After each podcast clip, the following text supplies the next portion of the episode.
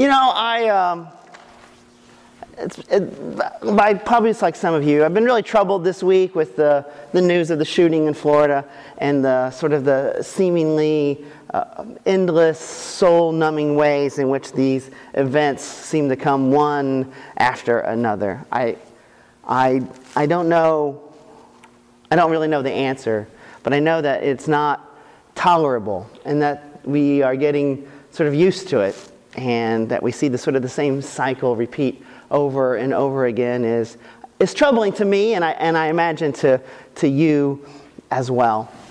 And as a, I think I've had the fortune that, uh, uh, mostly as a younger man, I've had the opportunity to live in, in lots of different places. I've lived in, I don't know, nine or ten different states here in the U.S. across my life. I, uh, I think I've mentioned before that when I was getting ready to move here, we kind of calculated that in the last 34 years, I've had 26 addresses. So I've, I've moved around a lot. I'm planning to not move around so much anymore these days, but um, I've also had the opportunity to live overseas. I've lived on three other continents. I've lived in Europe, I've lived in Africa, I lived in Australia. So I've had the opportunity to kind of see people all over the world and all over the nation. And one of the things I've learned is that um, people are pretty much people. They're kind of everywhere you go, everybody kind of wants the same things. They want to be with people they love, they want to have purpose and meaning in their lives. They want to contribute through work and in the betterment of their community. They want their children to thrive and be successful.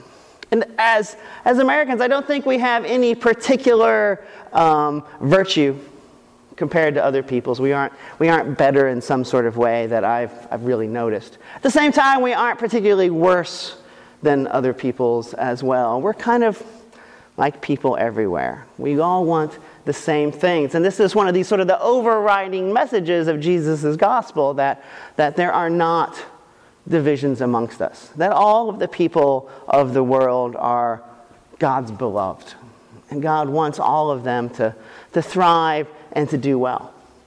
And when I think, uh, one of the nice things about living far away from, from the place you grew up is you get to sort of see it from different eyes. You get to take another perspective. And I think there are, there are things about America that are, are truly magnificent, but there are things that are, are troubling and difficult as well. And, and a couple of sort of cultural traits I've, I've noticed over the years is uh, for the first is we're really individualistic. I think more so than lots of other people. I don't think that it's uh, not present in other places, but we have really lifted up the value of individuals. And it's, it's sort of a myth that I think we created mostly in the, in the 20th century through movies. But, but you know, we, we see this all the time. We have uh, a fascination with sort of uh, you know, the movie like High Noon, the one person who's going to come out and save us. We, we are lifted up individual rights higher than, than most other people's. One of the things I notice in conversations here as compared to when I've lived overseas is we talk a lot about our rights, our rights as individuals. We don't talk as much about our, our obligations or our responsibilities.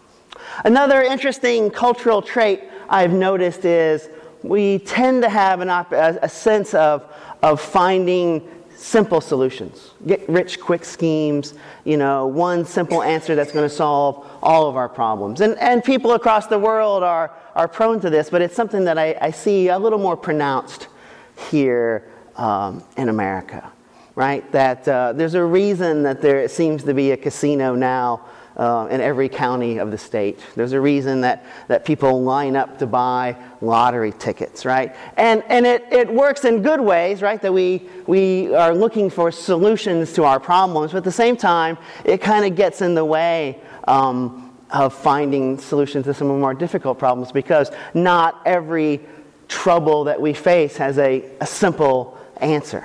That, in fact, the solutions to the problems that beset us are complex because the problems that we face are complex.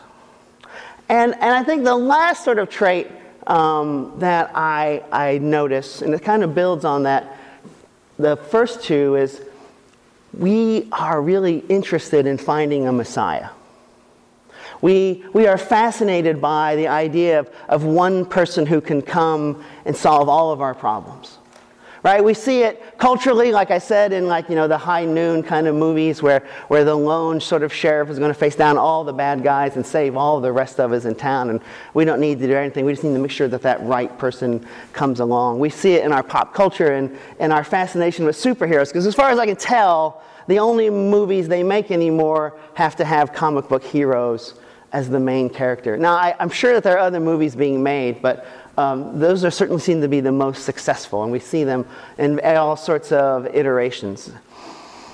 We love a good superhero to come and save us from ourselves. And we see it in our politics, right? I don't know about you, but you know, the president, if you look in the Constitution, the office of president is fairly limited. But we seem to every year, or every four years, I guess, be looking for a king who can come in with all of the solutions and problems and, and save us again from ourselves. We, and we see this in our history. There was lots of sort of strange religious movements in the 19th century where they were convinced that the Messiah, the Messiah, was returning imminently.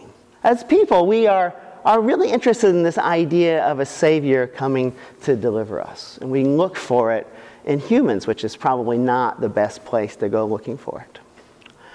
And when we look at our, our problems, especially this problem of, of mass murders, right? And, and I know that that's just a tiny sliver of the kind of you know, violence and crime that we see. And in fact, overall, violent crime in America is at levels it hasn't seen since the 1960s. There's way less violent crime in our nation than ever. And, and some things haven't really changed.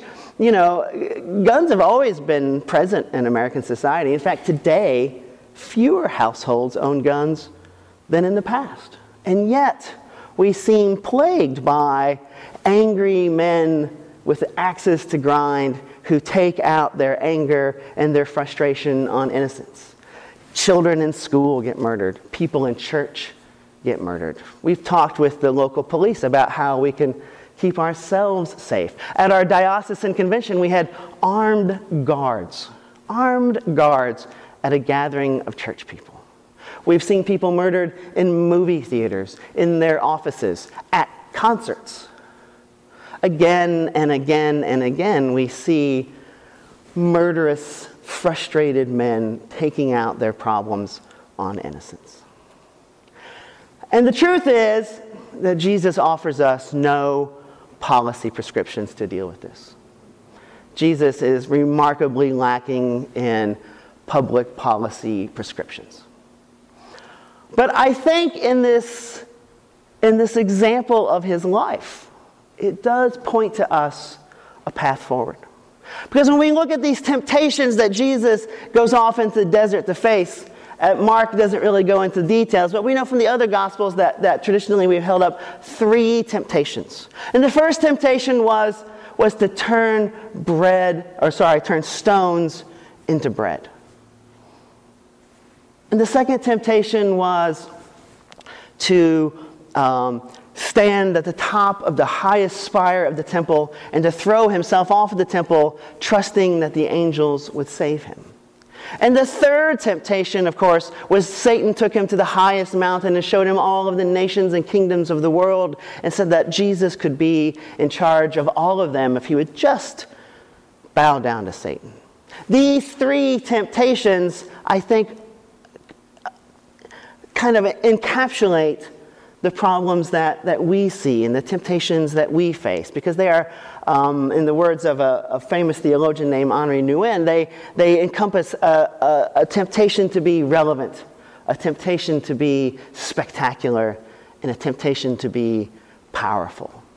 And I think when we look back on those, those cultural traits that, we, that I outlined earlier, we see these temptations at work we see the temptation to be individualistic. We see a temptation to be uh, spectacular, to find short term solutions. And we see this temptation to find somebody else who can solve our problems for us, someone who can be powerful and righteous.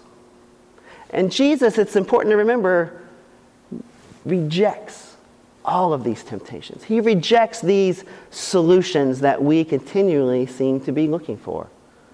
And as Christian people, I think we have a special duty to, to hold up and look at these temptations, especially in this, this season of Lent, and to see the ways that maybe we participate in them. And as good Christian people, I am sure and hopeful that many of us are able to resist these temptations.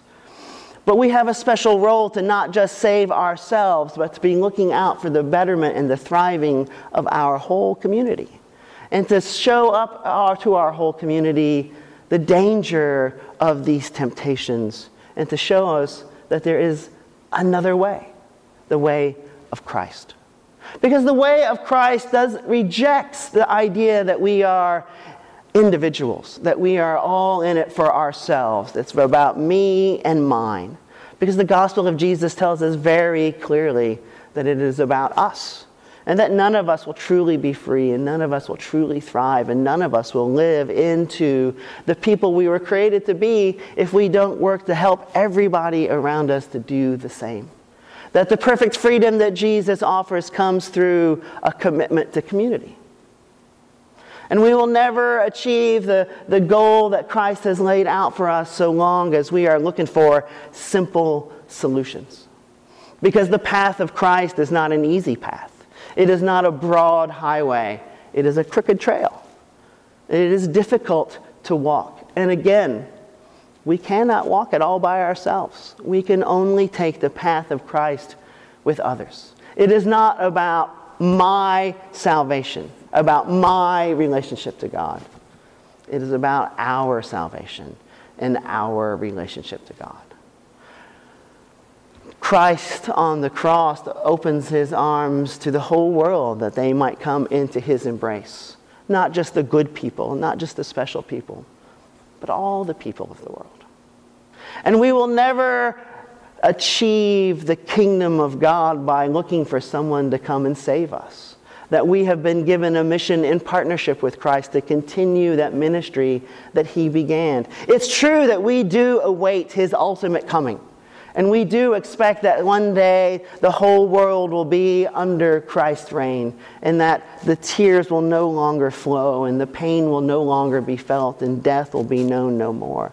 At the same time, Christianity is not a passive faith of waiting. It is an invitation to action, to work today. Because as the gospel told us, the kingdom is near. It's not far away, it's near. It's so close, we can almost touch it. We can feel it vibrating in our bodies.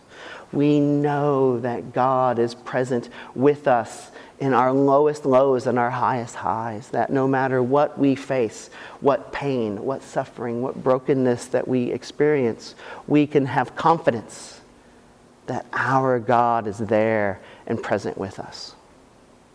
That in the time of trial, if we trust in God, we know that we can respond in faith and we have confidence because of Jesus' resurrection that no matter what happens to us, even death itself, that is not the end of us. That we continue in God's love and presence.